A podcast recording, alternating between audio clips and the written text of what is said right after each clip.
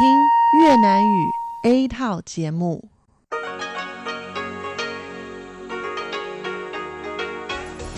Đây là Đài Phát thanh Quốc tế Đài Loan RTI.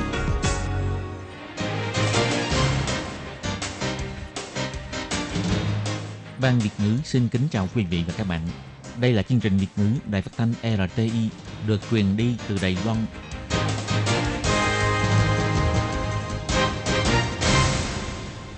Lê Phương xin chào các bạn, các bạn thân mến. Hoan nghênh các bạn theo dõi chương trình Việt ngữ hôm nay, thứ hai ngày 31 tháng 8 năm 2020, tức ngày 13 tháng 7 âm lịch năm canh tí. Chương trình Việt ngữ hôm nay sẽ đem đến với các bạn các nội dung như sau. Trước hết là phần tin thời sự của Đài Loan. Kế tiếp là bài chuyên đề. Sau đó là các chương mục tiếng hoa cho mỗi ngày, tìm hiểu Đài Loan và bảng xếp hạng âm nhạc. Nhưng trước tiên, Lê Phương sẽ mời các bạn theo dõi phần tin thời sự của Đài Loan và trước hết là các mẫu tin tóm tắt.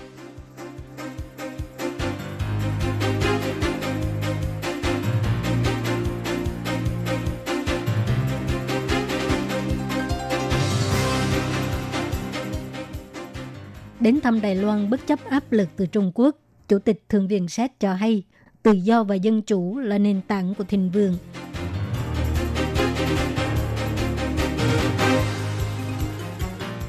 Bộ Ngoại giao biểu thị Milo Vitiso đeo khẩu trang của Đài Loan quyên tặng mang ý nghĩa lúc hoạn nạn mới thấy chân tình.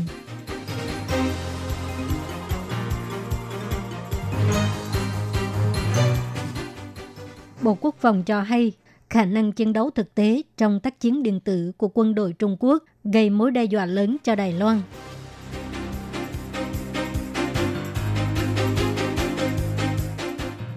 Các nhóm chăn nuôi heo biểu thị thịt heo Mỹ chỉ được dùng để chế biến thức ăn. Người dân từ chối mua thịt heo của Mỹ, ủng hộ thịt heo Đài Loan.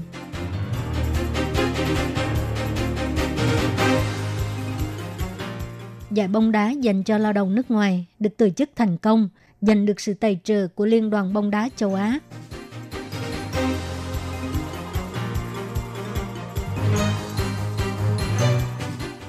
Xuất thân từ ngành kỹ thuật cơ khí, Lý Thập Tam chế tác đàn nhị có âm thanh vô cùng tuyệt vời.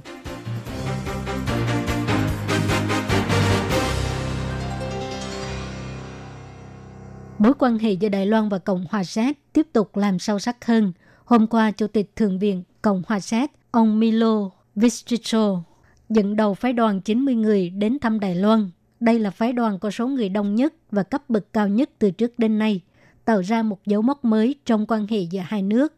Ngày 31 tháng 8, Ủy ban Phát triển Quốc gia, Bộ Ngoại giao và Bộ Kinh tế Đài Loan đồng tổ chức Diễn đàn Đầu tư và Thương mại Đài Loan, Cộng hòa Séc hai bên sẽ ký kết biên bản ghi nhớ hợp tác trong lĩnh vực thành phố thông minh và AIoT, cộng đồng khởi nghiệp và máy móc thông minh. Lúc phát biểu, Bộ trưởng Bộ Kinh tế Vương Mỹ Hoa nhấn mạnh, hy vọng hỗ trợ các doanh nghiệp hai bên điều chỉnh bố cục chuỗi cung ứng trong thời kỳ dịch bệnh, nắm bắt cơ hội kinh doanh hợp tác công nghiệp trong thời kỳ hậu dịch bệnh và cung cấp nền tảng hợp tác, trao đổi kinh tế thương mại giữa hai bên đối với lời chỉ trích của Bộ trưởng Bộ Ngoại giao Trung Quốc Vương Nghị về chuyến thăm Đài Loan của ông Milo Vistiso là một hành động khiêu khích công khai và đe dọa rằng Trung Quốc sẽ khiến ông ấy phải trả giá đắt vì hành vi thiện cừng và đầu cơ chính trị của mình. Bà Vương Mỹ Hoa từ chối bình luận về tuyên bố này trong một cuộc phỏng vấn trước cuộc họp. Sau đó, lúc phát biểu, bà nhấn mạnh rằng ngoài mối quan hệ trao đổi kinh tế và thương mại chặt chẽ giữa Đài Loan và Cộng hòa Séc, từ lâu hai bên đã chia sẻ các giá trị phổ quát về dân chủ, tự do và nhân quyền. Và khi các nước dân chủ đang theo đuổi nền kinh tế phát triển và tăng trưởng, thì cũng phải tuân thủ những giá trị cơ bản này. Bà Vương Mỹ Hoa cho hay. 那民主国家 在追求经济发展跟成长的同时， Tất nhiên là phải tuân thủ giá trị cơ bản tự do dân chủ, cởi mở và trách nhiệm xã hội để cho doanh nghiệp ngoài đầu tư và thu lợi nhuận đều có thể phù hợp với quy định nhân quyền liên quan. Điều này đúng như ông Milo Visticho đã nói, nếu vì tiền mà hy sinh những giá trị này thì cuối cùng cũng có thể ngay cả của cải cũng không có. Lúc phát biểu, ông Milo Visticho cũng chỉ ra rằng tự do và dân chủ là nền tảng chính của sự thịnh vượng, Nếu không có cơ hội hợp tác tự do giữa các doanh nghiệp, thì Đài Loan và Cộng hòa Séc sẽ không được tự do. Ông hy vọng mọi người sẽ nỗ lực hết mình để làm sâu sắc hơn mối quan hệ giữa hai bên. Chủ tịch Thượng viện Cộng hòa Séc Milo Vichicho cùng đoàn đại biểu đến Đài Loan vào ngày 30 tháng 8. Đa phần các thành viên trong đoàn đều đeo khẩu trang có in lá cờ của Đài Loan và Cộng hòa Séc. Chỉ có ông Milo Vichicho là đeo khẩu trang in lá cờ của Cộng hòa Séc. Bộ Ngoại giao Đài Loan cho hay khẩu trang của ông ấy đeo là Đài Loan quyên tặng lúc tình hình dịch COVID-19 rất là gây go, mang ý nghĩa lúc hoạn nạn mới thấy được chân tình. Nhận lời mời của Viện trưởng Viện Lập pháp Du Tích Khôn, ông Milo Vichicho cùng đoàn đại biểu đáp xuống sân bay quốc tế Đào Viên vào lúc 11 giờ trưa ngày 30 tháng 8. Trước sự kiểm soát giao thông của cảnh sát, cả đoàn người được đưa đến khách sạn ở Đài Bắc. Tại đây có một nhóm bác sĩ chờ sẵn để xét nghiệm. Do các thành viên trong đoàn đại biểu đều đeo khẩu trang có in lá cờ của Đài Loan và Cộng hòa Séc, nhưng khẩu trang của ông Milo Vichicho chỉ có lá cờ của Cộng hòa Séc gây nên cuộc tranh luận. Tối cùng ngày, Bộ Ngoại giao đưa ra bản thông cáo báo chí nêu rõ lúc ông Milo Vichicho và đoàn đại biểu đáp xuống sân bay quốc tế Đào Viên, mọi người đều có đeo huy hiệu Đài Loan và Cộng hòa Séc trên ngực áo, tượng trưng cho tình hữu nghị giữa Đài Loan và Cộng hòa Séc. Ông Milo Vichicho đặc biệt giải thích đối với việc Đài Loan quyên tặng khẩu trang cho Cộng hòa Séc vào tháng 4 vừa qua là lúc tình hình dịch bệnh gây go nhất, ông luôn ghi nhớ trong lòng, cho nên đặc biệt in lá cờ của Cộng hòa Séc lên trên khẩu trang của Đài Loan quyên tặng để đeo trong chuyến đi lần này, mang ý nghĩa lúc hoạn nạn mới thấy chân tình, nhằm bày tỏ lòng cảm ơn của ông đến với Đài Loan. Lúc ở sân bay, thông qua phiên dịch, ông Milo Vichicho cho biết ông đeo khẩu trang này là để chống dịch COVID-19 và khẩu trang này là do chính phủ Đài Loan quyên tặng. Ngày 31 tháng 8, Bộ Quốc phòng Đài Loan công bố báo cáo sức mạnh quân sự Trung Quốc năm 2020, chỉ ra trong giai đoạn hiện nay, quân đội Trung Quốc nâng cao khả năng tác chiến điện tử, tích hợp khả năng tác chiến điện tử vào các phần mềm và phần cứng quân sự ở khu vực ven biển phía đông nam Trung Quốc – và sở hữu khả năng chiến đấu thực tế để làm tê liệt các hệ thống phòng không, kiểm soát trên biển của Đài Loan là mối đe dọa rất lớn đối với Đài Loan.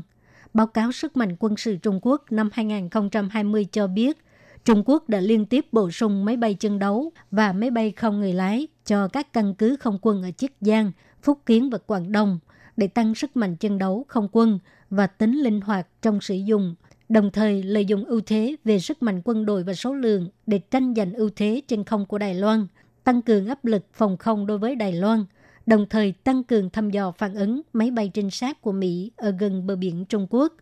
Theo báo cáo, hàng ngày Trung Quốc cử phái tàu chiến và máy bay chiến đấu để thực hiện các nhiệm vụ tuần tra eo biển định kỳ trên vùng biển ở trên không, phía tây đường trung tâm của eo biển Đài Loan. Đặc biệt là sau cuộc bầu cử Tổng thống Đài Loan năm nay, quân đội Trung Quốc đã từng bước gia tăng áp lực quân sự đối với Đài Loan, đồng thời sử dụng các phương tiện truyền thông nhà nước để tung ra những lời đe dọa chiến tranh và những luận điệu ngoại giao nhắm vào con đường tìm kiếm Đài Loan độc lập, lên án nhà cầm quyền, mưu cầu độc lập theo Mỹ, mưu cầu độc lập thông qua đại dịch, có ý đồ làm xáo trộn tinh thần của người dân Đài Loan bằng chiến thuật, tấn công văn hóa và đe dọa quân sự. Chính phủ đột nhiên tuyên bố mở cửa nhập khẩu thịt heo chứa chất tàu nạc của Mỹ, khiến cho mọi người kinh ngạc. Chủ nhật vừa rồi, Chủ tịch Ủy ban Nông nghiệp Trần Cát Trồng dẫn đầu các nhà điều hành doanh nghiệp liên quan đến miền Nam Đài Loan để trao đổi với các đoàn thể công nghiệp. Hôm nay, tức là ngày 31 tháng 8 cùng vậy, tiếp tục giành lấy sự đồng tình của các nhà kinh doanh, đồng thời lắng nghe các ý kiến liên quan. Ngày 31 tháng 8, lúc trả lời phỏng vấn, Chủ tịch Hiệp hội chăn nuôi heo huyện Bình Đông Phan Liên Chu cho hay, hiện nay các nhóm chăn nuôi heo đều còn nhiều nghi ngại, cho nên hôm nay, Chủ tịch Hiệp hội chăn nuôi heo của các huyện thị trên toàn Đài Loan đã tụ tập tại miêu lực để bàn thảo. Còn đối với việc liệu họ có lên Đài Bắc biểu tình hay không, hiện nay vẫn chưa đưa ra quyết định, chỉ có thể nói rằng mọi thứ vẫn đang trong quá trình thực hiện. Sau khi mở cửa nhập khẩu thịt theo Mỹ có chứa chất tạo nạc, điều mà người dân lo lắng nhất đó là ảnh hưởng đến sức khỏe. Ông Phan Liên Chu cho hay, Đài Loan nhập khẩu thịt theo Mỹ đã hơn 20 năm, nhưng đa phần là thịt bùng. Hầu hết người dân Đài Loan đều không thích ăn, chỉ có thể đưa vào ngành công nghiệp chế biến. Ông Phan Liên Chu cho hay, nếu ngành công nghiệp chế biến sử dụng thịt heo Mỹ, chỉ cần chính phủ làm tốt công tác quản lý truy tìm nguồn gốc, thì người dân cũng nên xem xét kỹ trước khi mua. Nếu là thịt heo Mỹ thì từ chối mua. Như vậy là có thể cùng nhau ủng hộ thịt heo Đài Loan. Nhưng ông cũng cho biết, mặc dù việc sử dụng thịt heo của Mỹ bị hạn chế ở Đài Loan, nhưng nội tạng của heo Mỹ có ảnh hưởng lớn hơn đối với người dân Đài Loan. Chẳng hạn như tim heo, bụng heo, đầu ruột già và chân giò heo, những bộ phận mà người Mỹ không thích ăn, cho nên được bán sang Đài Loan với số lượng lớn. Còn gan heo thì dễ thối rửa cho nên ít nhập hơn. Hiện tại, Đài Loan có khoảng 720.000 lao động nước ngoài. Hiệp hội phát triển những người làm trong công tác lao động nước ngoài Đài Loan hàng năm đều tổ chức cuộc thi bóng đá Cúp Đài Loan dành cho lao động nước ngoài. Năm 2019, thành lập Liên đoàn bóng đá lao động nước ngoài Đài Loan. Hiện nay có 24 đội, 840 cầu thủ tham gia. Cuộc thi năm nay tổng cộng có 408 trận, được diễn ra tại các nơi trên miền Bắc, miền Trung và miền Nam Đài Loan – các cầu thủ của 52 nước đã tham gia sự kiện này. Dự kiến giải vô địch sẽ được tổ chức vào ngày 22 tháng 11 tại sân vận động số 1 ở Bản Kiều. Ngày 31 tháng 8, người sáng lập Hiệp hội Phát triển của những người làm trong công tác lao động nước ngoài Đài Loan từ Thụy Hy cho hay, trong nhiều năm qua, giải bóng đá Cúp Đài Loan dành cho lao động nước ngoài được tổ chức rất thành công. Điều này đã khiến cho Hiệp hội giành được sự tài trợ của Liên đoàn bóng đá châu Á. Ông Từ Thụy Hy cho hay, đây là lần đầu tiên một tổ chức phi chính phủ Đài Loan được tổ chức bóng đá quốc tế trao cho một dự án phúc lợi công cộng. Thực ra, đối với các bạn lao động nước ngoài, đây không chỉ là một cuộc thi bóng đá, mà còn là nơi để họ giao lưu và giải tỏa áp lực. Để ghi lại quá trình thi đấu bóng đá của lao động nước ngoài trong những năm qua, Hiệp hội Phát triển của những người làm trong công tác lao động nước ngoài Đài Loan – sẽ xuất bản câu chuyện trên sân cỏ của lao động nước ngoài tại Đài Loan, ghi lại những câu chuyện của các lao động nhập cư tham gia cuộc thi bóng đá ở Đài Loan. Hôm nay Lệ Phương sẽ mời quý vị làm quen với một bậc thầy chế tác đàn nhị. Thực ra trước đây hầu hết đàn nhị ở Đài Loan là điều nhập khẩu từ Trung Quốc. Tuy nhiên, theo sự sửa đổi của luật bảo vệ động vật, những chiếc đàn nhị được làm bằng da rắn đã bị hạn chế nhập khẩu, khiến cho sư phụ Lý Tập Tam, người vốn kinh doanh nhập khẩu nhạc cụ truyền thống, bắt đầu nghiên cứu chế tác nhạc cụ dây. Xuất thân từ ngành kỹ thuật cơ khí, ông quá rõ về nguyên tắc, vật lý, cho nên rất dễ dàng có thể tìm được vật liệu để làm nhạc cụ dây. Bây giờ đàn nhị của ông không những rất được nhiều nghệ sĩ Đài Loan ưa chuộng, mà Nhật Bản, Mỹ và Canada cũng đang tranh giành đặt hàng cây đàn nhị của ông. Âm thanh trầm mắm và sâu lắng của đàn nhị vang lên khắp phòng. Để có được âm sắc này, bậc thầy chế tác nhạc cụ dây Đài Loan, ông Lý Thập Tam, đã nghiên cứu cả 20 năm trời mới tìm thấy được. Ông Lý Thập Tam năm nay 56 tuổi, tên thật của ông là Lý Xuân Chính. Trước đây, ông làm ngành nhập khẩu nhạc cụ truyền thống, nhưng sau đó vì có những hạn chế nhập khẩu cho nên ông bắt đầu nghiên cứu cách làm nhạc cụ dây – Mục tiêu của ông rất là đơn giản, đó là tạo ra sắc thái âm thanh của riêng mình, xây dựng một vị trí riêng của Đài Loan trong thị trường đàn nhị. Bậc thầy chế tác nhạc cụ thuộc bộ dây Đài Loan, ông Lý Thập Tam cho hay.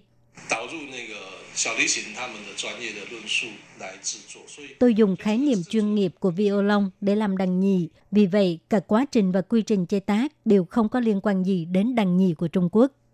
Đàn nhị của ông Lý Thập Tam đã giảm bớt tiếng ồn, cùng sửa lại phần âm thanh cao khiến cho âm thanh của đàn nhị càng rõ ràng hơn. Điều khó khăn nhất đó là phải tìm được vật liệu tốt, ông Lý Thập Tam cho hay.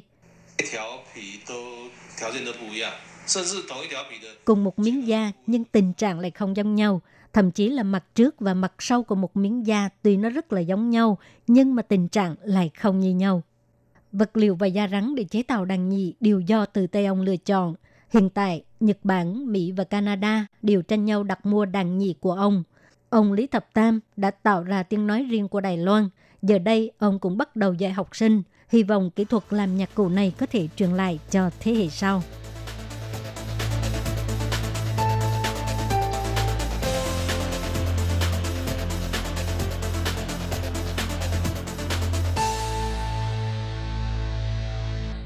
Các bạn thân mến, các bạn vừa theo dõi phần tin thời sự của Đài Phát thanh Quốc tế Đài Loan RTI do Lê Phương thực hiện. Xin cảm ơn các bạn đã quan tâm và theo dõi.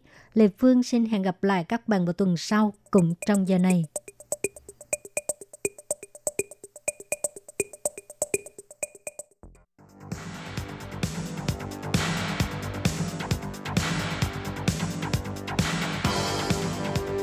Đây là đài phát thanh quốc tế Đài Loan RTI, truyền thanh từ Đài Loan.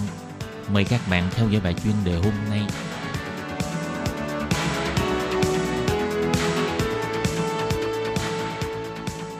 Thúy Anh xin kính chào quý vị và các bạn. Chào mừng các bạn cùng đến với bài chuyên đề ngày hôm nay. Chuyên đề hôm nay có chủ đề là Iran xích lại gần hơn với Trung Quốc. Khu vực Ấn Độ đang gặp phải thử thách to lớn. Và sau đây mời các bạn cùng lắng nghe nội dung chi tiết của bài chuyên đề ngày hôm nay.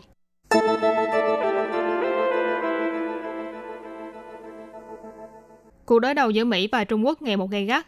Gần đây, Tổng thống Mỹ ông Donald Trump đã yêu cầu quốc tế về có hành động trừng phạt nghiêm khắc hơn với Iran.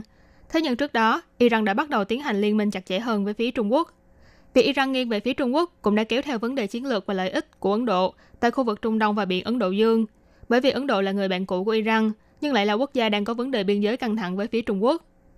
Vừa qua, Tổng thống Mỹ ông Donald Trump lên tiếng kêu gọi Liên Hiệp Quốc khôi phục lại các lệnh trừng phạt đối với Iran. Vào tháng trước, tờ báo The New York Times đã có một bài viết đưa tin về việc Iran và Trung Quốc đang tiến hành thảo luận giai đoạn cuối về việc ký kết một hiệp định hợp tác kinh tế trị giá lên đến 400 tỷ USD.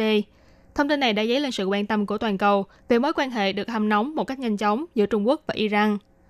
Trong thỏa thuận có thời gian hiệu lực dài đến 25 năm này, Trung Quốc sẽ đầu tư 280 tỷ USD cho ngành công nghiệp dầu khí của Iran và 120 tỷ USD cho các công trình cơ sở hạ tầng như viễn thông, cảng biển, đường sắt và rất nhiều những dự án khác tại Iran. Đổi lại Trung Quốc sẽ nhận được nguồn cung ứng dầu thô với mức giá rẻ từ Iran. Đây sẽ là dự án đầu tư lớn nhất tại một quốc gia đơn lẻ, nằm trong khuôn khổ chiến lược một vành đai một con đường của Trung Quốc. Iran và Trung Quốc là hai quốc gia vẫn luôn muốn lấy lại sự cân bằng trong trật tự thế giới do Mỹ lãnh đạo. Thế nên thỏa thuận hợp tác này đối với cả hai bên mà nói đương nhiên đều có lợi.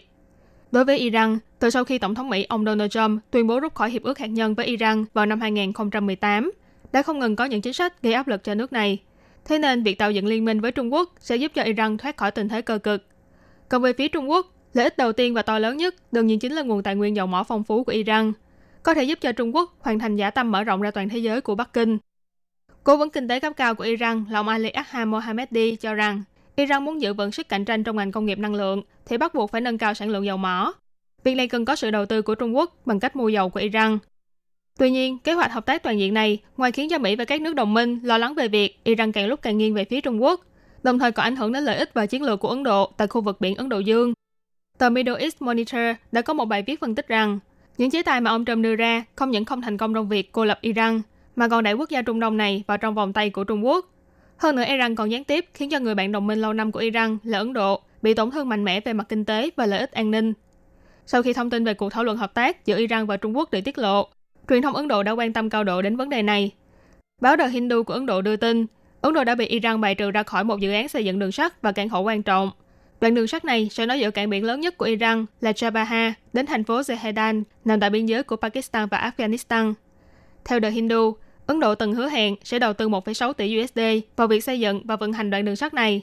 Thế nhưng Iran lại trả lời một cách thẳng thừng rằng giữa Iran và Ấn Độ chưa từng ký kết một thỏa thuận giấy trắng mực đen nào. Vì thế không hề có vấn đề bài trừ như truyền thông Ấn Độ nói. Được biết, đoạn đường sắt này sẽ giúp cho mối liên kết trên đất liền nằm trong chiến lược một vành đai một con đường của Trung Quốc trở nên càng chặt chẽ hơn. Còn về việc xây dựng cảng khẩu, theo nội dung của một hiệp định vào năm 2019, Ấn Độ sẽ đầu tư khai thác cảng Chabaha. Cảng này có vị trí chiến lược vô cùng quan trọng khi nó hướng thẳng ra Ấn Độ Dương và chỉ cách cảng Quada của Pakistan do Trung Quốc xây dựng 90 km. Thế nhưng do tiến độ xây dựng của Ấn Độ chậm chạp, khiến cho Iran khá đau đầu. Cựu biên tập viên của tờ Times of India là Nita Lon đã có bài viết trên tờ South China Morning Post chỉ ra, do Mỹ áp đặt trừng phạt lên Iran, cho nên các doanh nghiệp Ấn Độ e ngại bị liên lụy nếu như tham gia vào dự án đầu tư tại Iran, dẫn đến việc chính phủ Ấn Độ cũng vấp phải không ít khó khăn trong việc tìm công ty thầu hợp tác. Ngoài vấn đề về đầu tư và xây dựng như trên, Thủ tướng Ấn Độ ông Modi còn đưa ra chính sách ngoại giao thân với Mỹ hơn. Đây là một hành động khác so với những chiến lược trước đây của Ấn Độ. Từ sau khi Mỹ ra đòn trừng phạt nghiêm khắc hơn với Iran hồi năm ngoái, Ấn Độ đã thay đổi chính sách của mình, không nhập khẩu dầu thô từ Iran nữa. Việc này đã khiến cho Iran mất đi niềm tin vào người bạn Ấn Độ của mình. Nhiều người cho rằng, một khi Trung Quốc và Iran chính thức xác định hiệp định hợp tác song phương này, Trung Quốc sẽ có cơ hội để thách thức đồng thuận Washington và còn bóp nghẹt lợi ích của Ấn Độ trong khu vực Trung Đông và biển Ấn Độ Dương, trở thành người thắng lớn trong cuộc cạnh tranh ở khu vực này. Các bạn thân mến, vừa rồi là bài chuyên đề ngày hôm nay do Thúy Anh biên tập và thực hiện. Cảm ơn sự chú ý lắng nghe của quý vị và các bạn. Thân ái chào tạm biệt và hẹn gặp lại.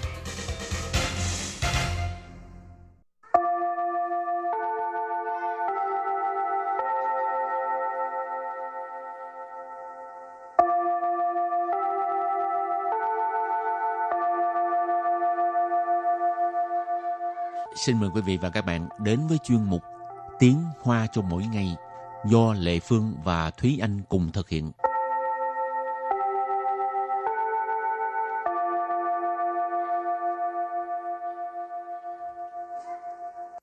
Thúy Anh và Lệ Phương xin kính chào quý vị và các bạn. Chào mừng các bạn cùng đến với chuyên mục Tiếng Hoa cho mỗi ngày ngày hôm nay. Thúy Anh đi làm bằng gì? À, đi làm bằng xe buýt. Trước đây thì có đi bằng uh, MRT, tức là À. tàu điện ngầm. Rồi bây giờ không có ngồi tàu điện ngầm nữa. Ừ, tuyến tuyến đường bây giờ thì không có tàu điện ngầm nữa mà chỉ đi bằng xe buýt thôi. Ừ. Lệ Phương đi bằng máy bay. Bay từ đây, bay từ nhà Đài Loan xong bay về Việt Nam rồi bay ở đây đi làm đúng không? Ngày nào cũng vậy, háo khờ lìa, tội nghiệp thiệt Cực ghê luôn. Dấu chơ lão tuần.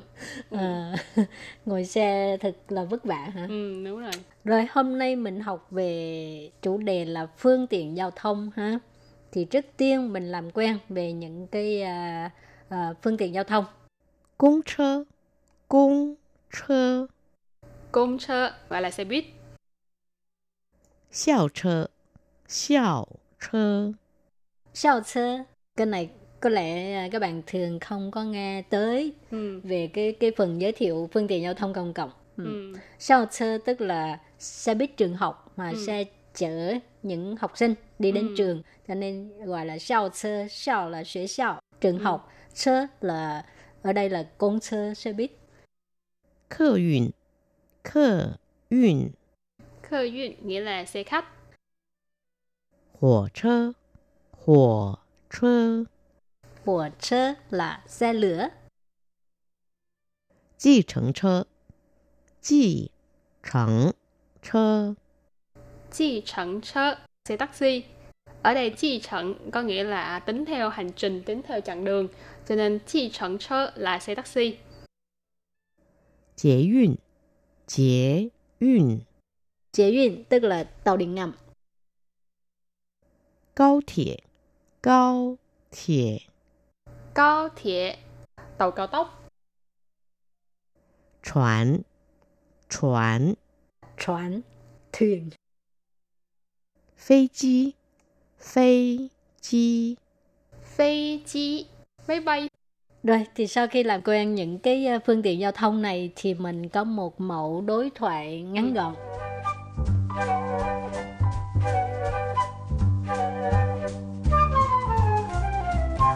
你搭哪种交通工具上班？我搭公车上班。你呢？我搭高铁上班。 哇，你好有钱哦！ Để em làm A cho. Ừ, Ừ. học. A nói là Nì ta ná trộn giao thông công cụ sẵn ban. Câu này có nghĩa là bạn đi làm bằng phương tiện nào? Hoặc là bạn đi làm bằng gì? 你 Nì là bạn. 搭 Ta ở đây là đón hoặc là đáp hoặc là à, đi. Ý chỉ là cái hành động để mà mình sử dụng cái, câu- cái phương tiện giao thông đó 哪种 là cái nào, loại nào. 交通工具 Giao thông công cụ là phương tiện giao thông. 上班？ Sang ban là đi làm. Cho nên ghép lại là bạn đi làm bằng phương tiện giao thông gì? Hoặc là bạn đi làm bằng gì? 我搭公车上班。你呢？ Của ta công sơ sang ban có nghĩa là mình đi làm bằng xe buýt. Cái này Ừ. rất là đơn giản. Những từ ờ, trong câu này là đều có ờ, học qua rồi. ha Hồi Ừ. nãy uh, Thúy Anh cũng giải thích rồi. Công sơ, ta, rồi uh, sang ban. ha. Ừ. thì à, mình đi làm bằng xe buýt à, các bạn có thể bỏ cái um, cái phương tiện giao thông á, công sơ đổi thành cái khác ha. Ừ. 我搭公车上班。 của ta công sơ sang ban là mình đi làm bằng xe buýt 你呢？ nín á à, còn bạn còn Ừ. bạn thì sao 我搭高铁上班。 Wo ta cao铁sang ban. Ở đây có nghĩa là à, mình đi làm bằng tàu cao tốc. 高铁 Cao thiệ nãy mình có nói đó là tàu cao tốc. 上班。 Ở sang ban cũng có nói là đi làm. Cho nên wo ta cao thiệ sang ban là mình đi làm bằng tàu cao tốc. 哇，你好有钱哦！ wow 你好有钱哦bạn giàu thế 哇， wow cái từ cảm thán Ừ. kinh ngạc ha 你好有钱， Nì hảo dầu tiền à, hảo dầu tiền là có rất nhiều tiền thì tức là giàu đó các bạn ạ. Ừ. ồ, Ồ, à, cái này là ngữ khí từ Ừ. thế. thì thật ra ở ờ, khu vực mà từ đầu viên ờ, Đài Bắc vân vân. Đầu viên Tân Bắc với Đài Bắc thì chuyện ờ, đi- làm bằng ờ, cao thiệt thực ra cũng có rất là nhiều người chọn phương tiện này. Tại vì ờ, họ có thể sống ở đầu viên để mà có cái mức sống thấp hơn nhưng mà đi làm thì đi làm ở Đài Bắc chẳng hạn. Ừ. thì vẫn có một số người sẽ đi làm bằng cao thiệt tức là Ừ. đi bằng tàu cao tốc. Rồi, thì à, hồi nãy á mình cái cái cái cái câu cái không phải cái phần đối thoại thường xuất hiện cái chữ ta thì mình giải thích rõ hơn cho Ừ. các bạn à, tìm hiểu kỹ hơn ha. Thì cái à, cái à, nghĩa thứ nhất ta tức là khi mà mình ngồi cái à, mình sử dụng cái phương tiện giao thông á mình có thể dùng cái từ này có nghĩa là ngồi nè, ngồi xe gì nè, ừ. đi xe gì nè hay là Ừ. như um, người miền Bắc là nói bắt bắt xe buýt là cái từ bắt à. Ừ. đón xe bắt Ừ, xe bắt xe à, rồi thì uh, ta chơ tức là ngồi xe bắt xe ừ. hoặc là ta phi chi tức là ngồi máy bay là ta chuẩn tức là ngồi thuyền rồi còn à, gì nữa ta? À, ngoài ngoài cái cái ta cái chọn ta phê chi ta chơ ra thì à, chữ ta nó còn có một cái nghĩa khác nữa đó là à, xây dựng hay là bắt một cái gì đó. Cho hạn mình nói bắt cầu. Thì ở đây bắt cầu nghĩa là ta chảo ta chảo tức là mình bắt cầu xây cầu. Rồi à, chẳng hạn như ta trang phụng tức Ừ. là dựng liều. Bây giờ người ta thích đi à, kêu bằng gì đi ờ, đi ờ, cắm trại. đi cắm trại. Tự nhiên nghĩ không ra hai cái đi từ cắm trại. Thì cái trang phòng là liều ha cho nên ừ. mình à, nếu mà mình đang làm cái động tác dựng liều á thì mình dùng cái từ ta ta ừ. trang phòng dựng liều. Rồi thì à, trước khi chấm dứt bài học hôm nay thì à, xin mời các bạn ôn tập lại những từ vựng mà mình vừa mới học nha.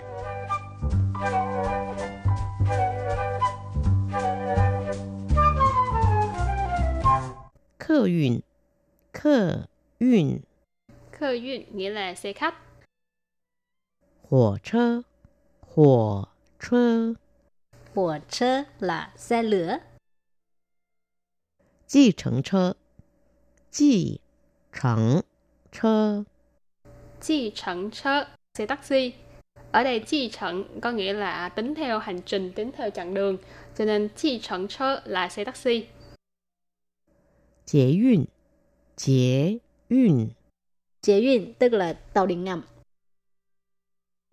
高铁，高铁， cao thiệ tàu cao tốc 船，船， 船 thuyền 飞机，飞机， phi chi máy bay Rồi thì sau khi làm quen những cái ờ, phương tiện giao thông này thì mình có một mẫu đối thoại ngắn gọn.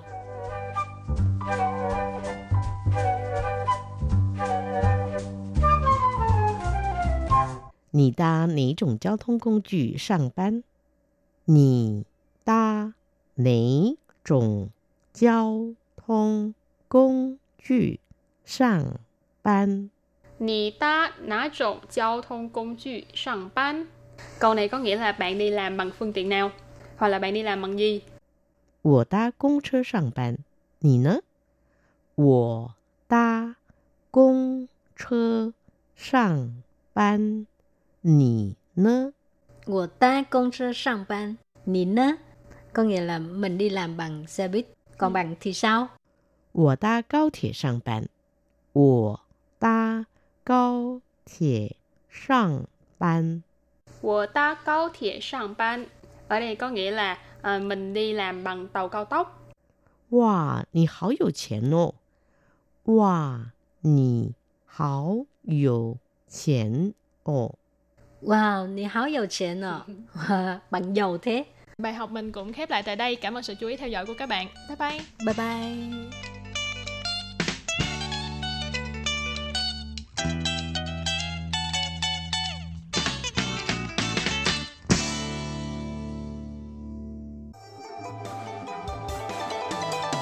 无限的爱向全世界传开，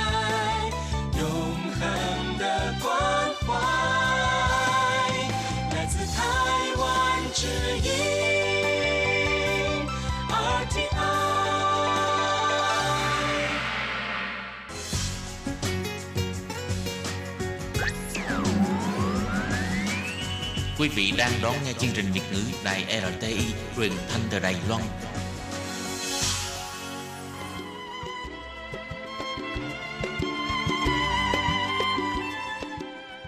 Xin mời quý vị đến với chuyên mục Tìm hiểu Đài Loan. Chuyên mục này giới thiệu về con người và đất nước Đài Loan. Hoan nghênh đón nghe.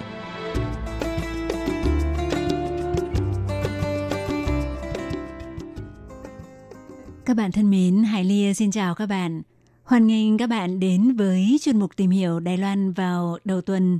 Trong chuyên mục hôm nay, Hải Ly xin giới thiệu với các bạn một số tục lệ trong ngày rằm tháng 7 âm lịch của Đài Loan nha các bạn. Sau đây, Hải Ly xin mời các bạn cùng đón nghe nhé.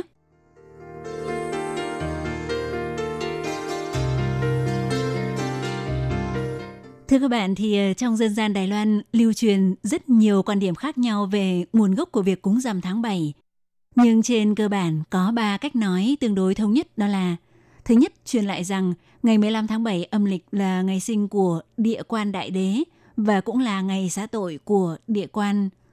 Cách nói thứ hai cho rằng đây là ngày đản sinh của Đức Địa Đàng Bồ Tát. Địa Đàng Bồ Tát là một trong 10 đệ tử lớn nhất của Thích Ca Mâu Ni – theo truyền lại rằng ngày 15 tháng 7 âm lịch là ngày đản sinh của Ngài.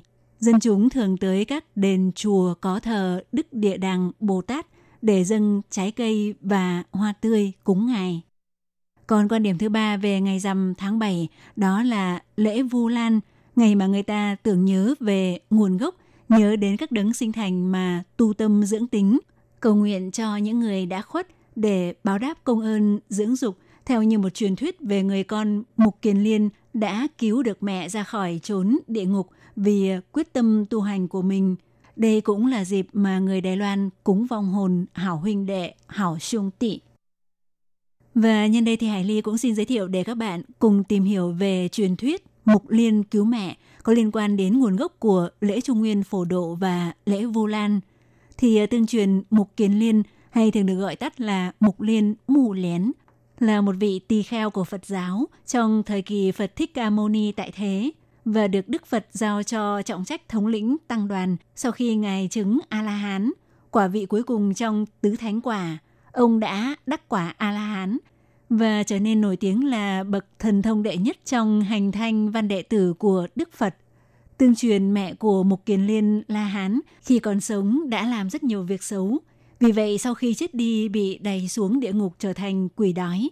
Vì hiểu thần thông, nên ông nhìn thấy cảnh tượng như vậy của mẹ do vậy rất buồn, nên đã vận dụng pháp lực để tìm cách dâng cơm cho mẹ ăn. Nhưng khi mẹ ông vừa chạm tay vào thì lập tức bát cơm bị hóa thành hòn than đỏ rực. Vì vậy, ông đã cầu cứu Phật Thích Ca Mâu Ni. Phật Thích Ca nói rằng, tuy ông đã là thần thông đệ nhất nhưng thần thông của mình ông không đủ để chống lại nghiệp lực. Đức Phật nói, ngày 15 tháng 7 âm lịch, sau 3 tháng của các nhà xưa tu tập, hãy phát tâm cúng dường Tam Bảo để lấy phước cứu mẹ con. Thì ờ, Mục Kiền Liên Bồ Tát đã làm đúng theo lời Phật dạy. Ngày giam tháng 7 năm đó, thân mẫu của Ngài được thoát nạn. Mục Kiền Liên cảm kích ân Phật nên đã khuyến khích Trần Gian hàng năm rằm tháng 7 tổ chức lễ Vu Lan cúng dường tăng chúng mười phương hội về, tụng kinh Vu Lan Bồn báo hiếu cho cha mẹ và kiểu huyền thất tổ. Thưa các bạn, thì tại Đài Loan vào dịp rằm tháng 7 âm lịch chủ yếu có các hoạt động tế lễ như sau. Thứ nhất là hoạt động phổ độ chúng sinh, trung duyến phủ tụ. Thì để cúng phổ độ chúng sinh, người Đài Loan thường xếp một chiếc bàn dài trước cửa nhà và người ta treo lên một cái đèn giấy, một mặt có dòng chữ âm quang phổ chiếu chào mừng Trung Nguyên. Trung Nguyên tức rằm tháng 7, còn một mặt có chữ lục đăng, lũ tân, có nghĩa là đèn đường để dẫn đường cho các vòng hồn có thể tìm về chỗ mà họ được cúng bái. Hoạt động thứ hai là hoạt động thả đèn nước, phẳng 水 tân. Đây là một hoạt động đặc biệt ở các bến cảng như Cơ Long, Trung Cảng.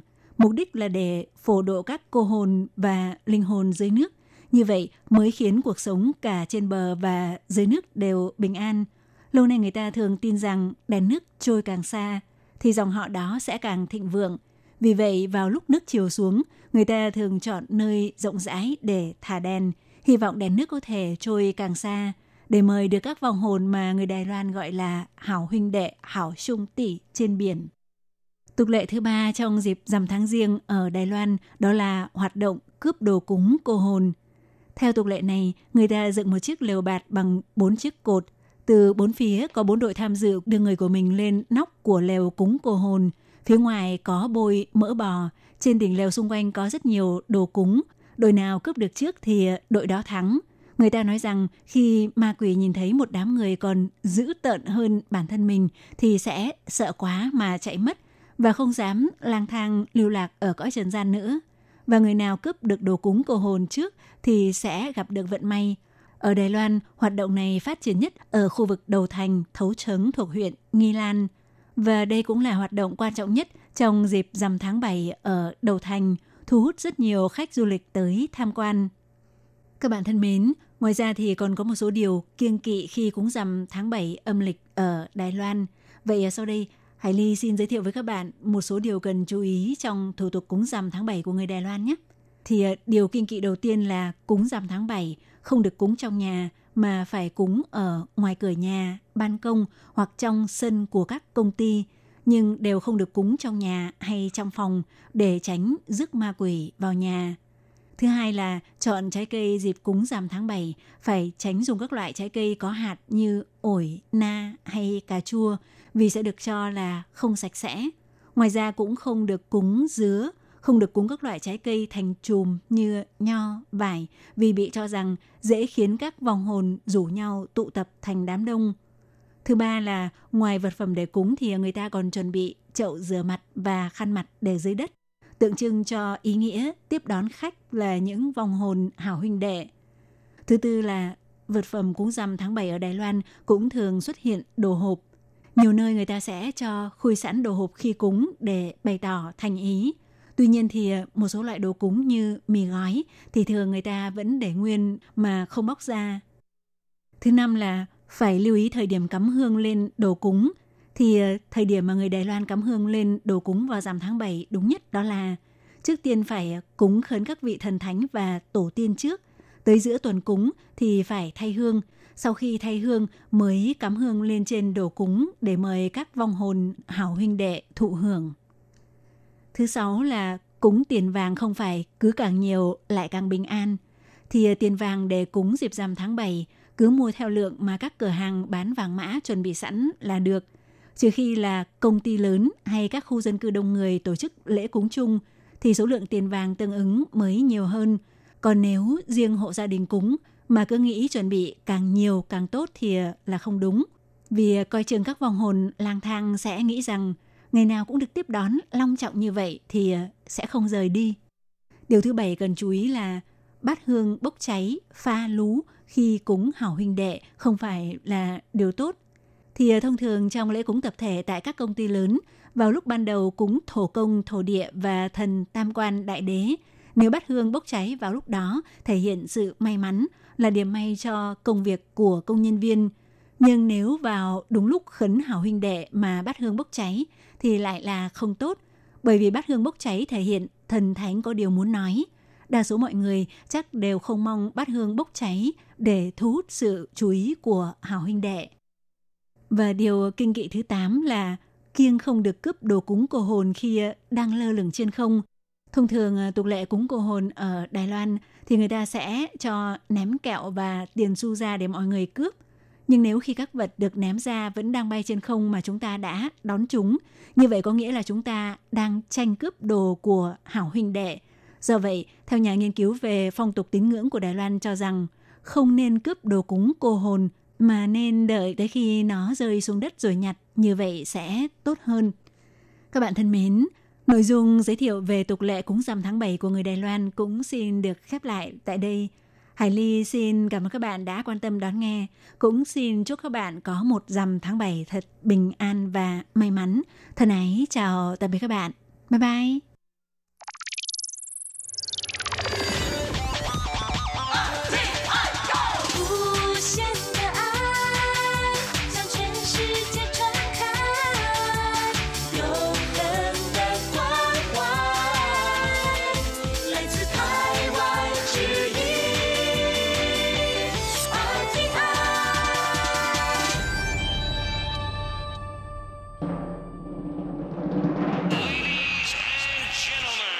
Vị đang đón nghe chương trình Việt ngữ Đài RTI truyền thanh từ Đài Loan.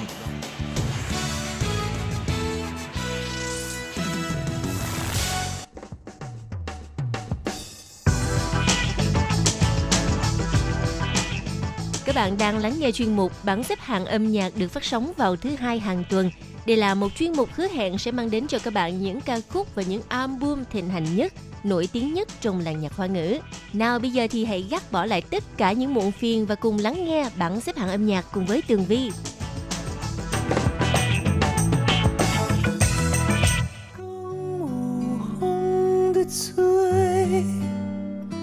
Hãy subscribe Vâng thưa các bạn, vị trí thứ 10 mở đầu cho bảng xếp hạng âm nhạc tuần này là một ca khúc rất là tình cảm, được trình bày bởi giọng hát của năm ca sĩ Ủ Khơ Chuyện, Ngô Khắc Quần. Ca khúc mang tên Cam Ủ Hong Y Thuê, Who Had Seen the Wind. Một ca khúc được kết hợp rất là tuyệt vời giữa tiếng Trung và tiếng Mân Nam. Mời các bạn cùng lắng nghe và xin chúc cho các bạn một tuần mới thật là vui và thuận lợi. 笑着对我说， 都怪这阵风吹。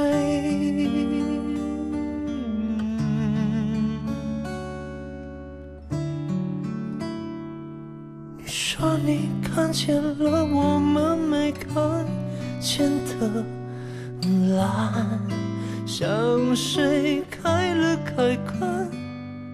看懂了翻古星夜的湍流，而迷路的细微的不安。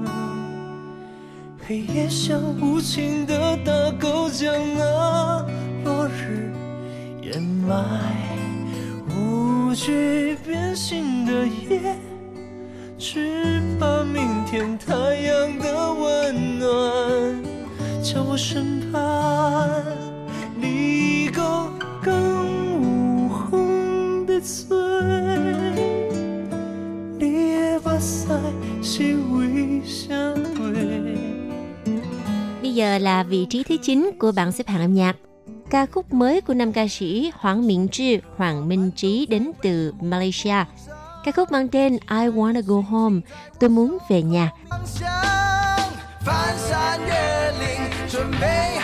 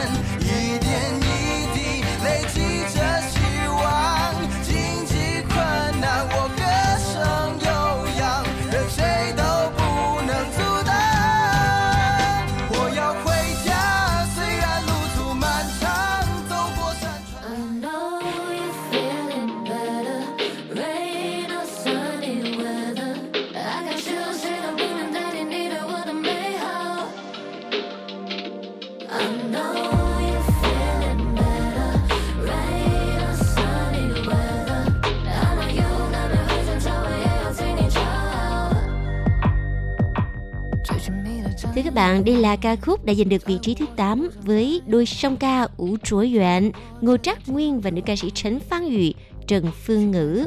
Better, mời các bạn cùng lắng nghe. 绝不当对手，少联络依然念旧，包容我所有冲动，这里存在满残灾难一起度过。What about your friends though?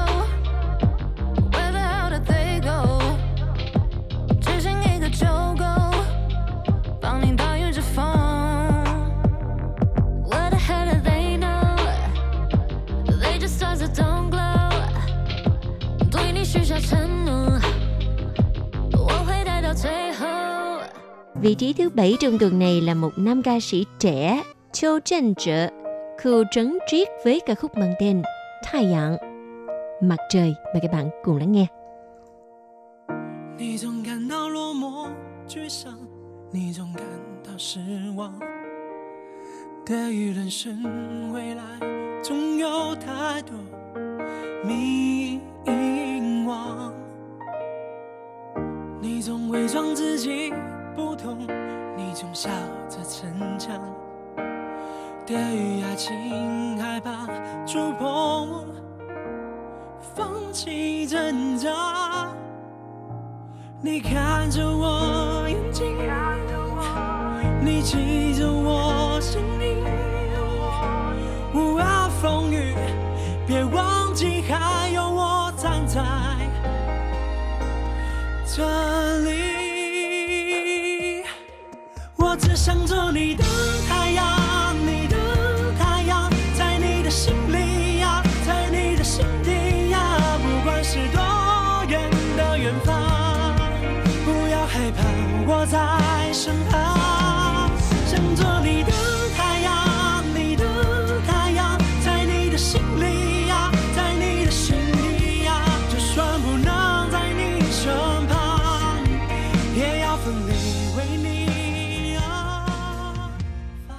Tiếp theo vị trí thứ sáu trong tuần này Am I Who I Am với giọng hát của nữ ca sĩ trẻ Vicky Chen, Trần Xin Yue. Mời các bạn cùng lắng nghe Am I Who I Am. 只有我的脆弱，只是我的困惑。嗯，就算有处可躲，我也不想再躲。隐瞒的是什么？害怕的是什么？嗯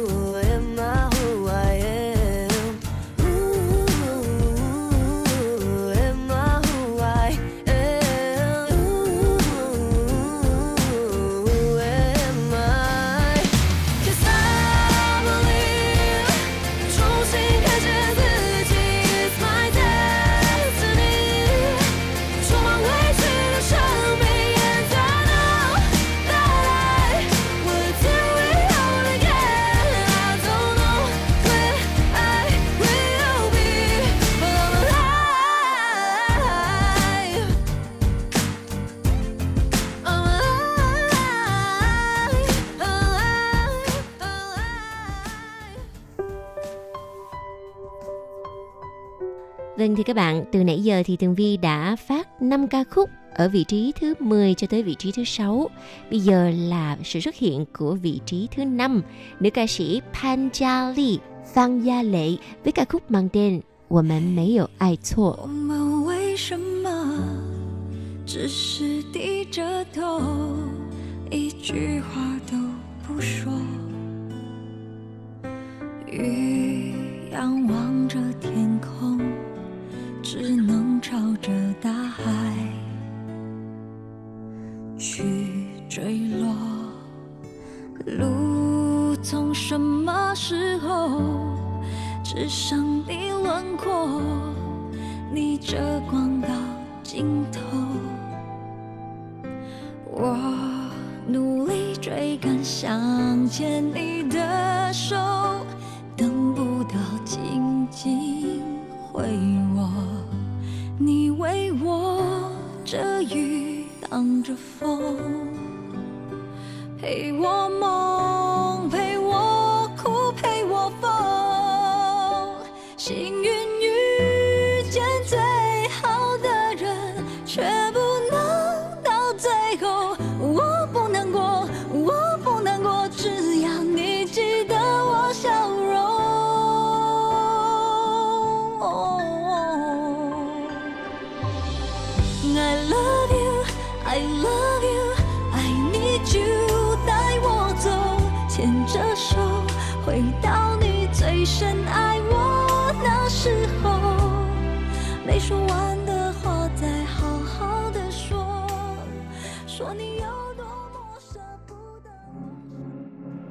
Vâng thưa các bạn, giờ đây là vị trí thứ tư trong bảng xếp hạng âm nhạc tuần này. Nữ ca sĩ Liễu Miễn Sang Lưu Minh Tương với ca khúc mang tên Ai the Romance. Romance. Mời các bạn cùng lắng nghe.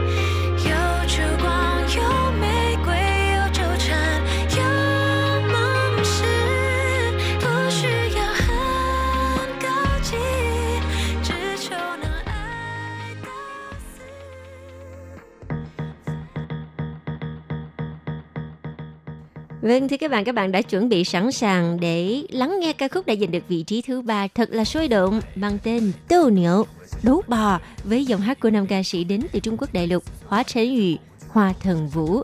Một nam vương thế hệ mới trong làng nhạc hoa ngữ toàn châu Á. Mời các bạn cùng lắng nghe Tô Niệu.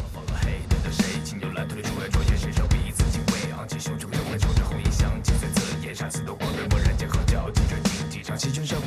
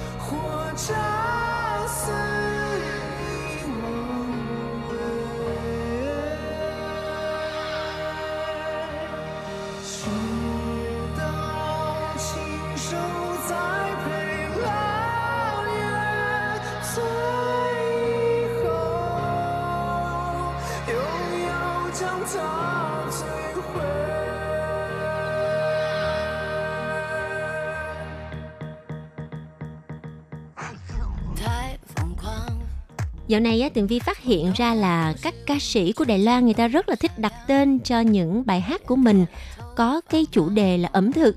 Và ca khúc giành được vị trí Á quân trong tuần này với tựa đề mang tên Khở lơ, Pao, Cổ Chỉ, Kỹ tử, ngâm coca. Mới nghe thôi đã thấy một món rất là lạ rồi. Bây giờ mời các bạn cùng nghe thử ca khúc này với giọng hát của nữ ca sĩ Quên Lạn, Ôm Lam. 表明事项。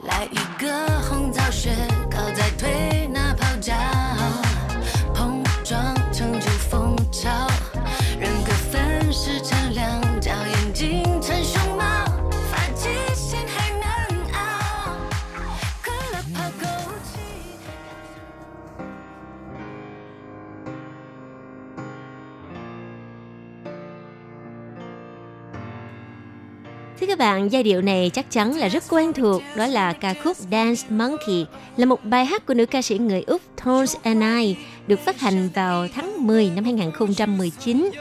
Sau khi ca khúc này ra mắt đã gây chấn động toàn thế giới và giờ đây nam ca sĩ Sao Chiến Thận Tiêu Kính Đằng, một nam vương của làng nhạc hoa ngữ Đài Loan, đã cover lại ca khúc này với tựa đề tiếng Hoa hổ lộn Dance Monkey. Mời các bạn cùng lắng nghe.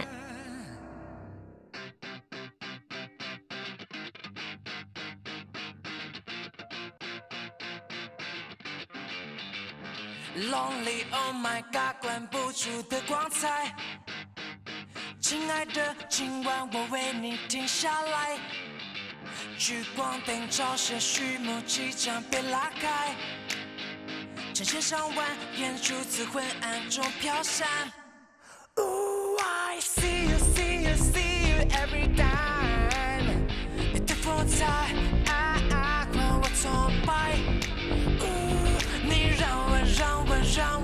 起来。无度夜晚，尖叫呐喊，万人狂欢。当我说 Dance for me, dance for me, dance for me，我不用怀疑，没人像你一样为我付出所有。他说 Move for me, move for me, move for me, yeah。音乐响起，再一首别停下来，baby。万众瞩目，频频扫手，walking by。说话，娱乐了众人的依赖，就像只猴子一生跳舞的精彩，我爬出来，回应了所有的期待。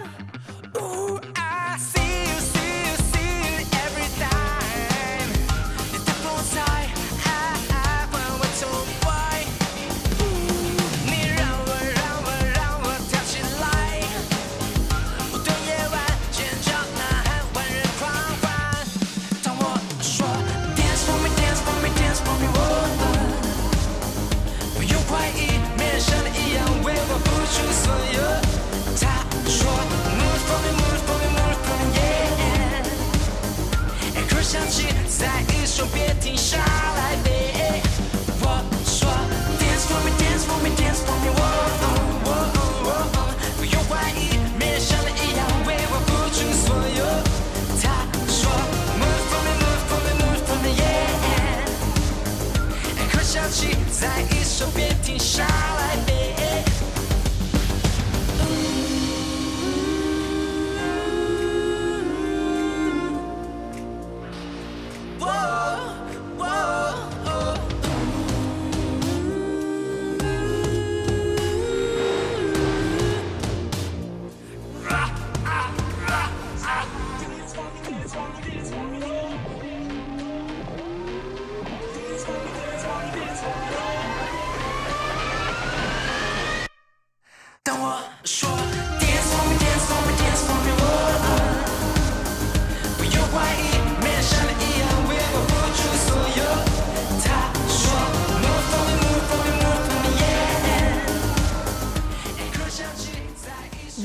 vị trí quán quân trong bảng xếp hạng âm nhạc tuần này, Hổ Lộn Dance Monkey với phần trình bày của năm ca sĩ Sao Chiên Thận, Tiêu Kính Đằng.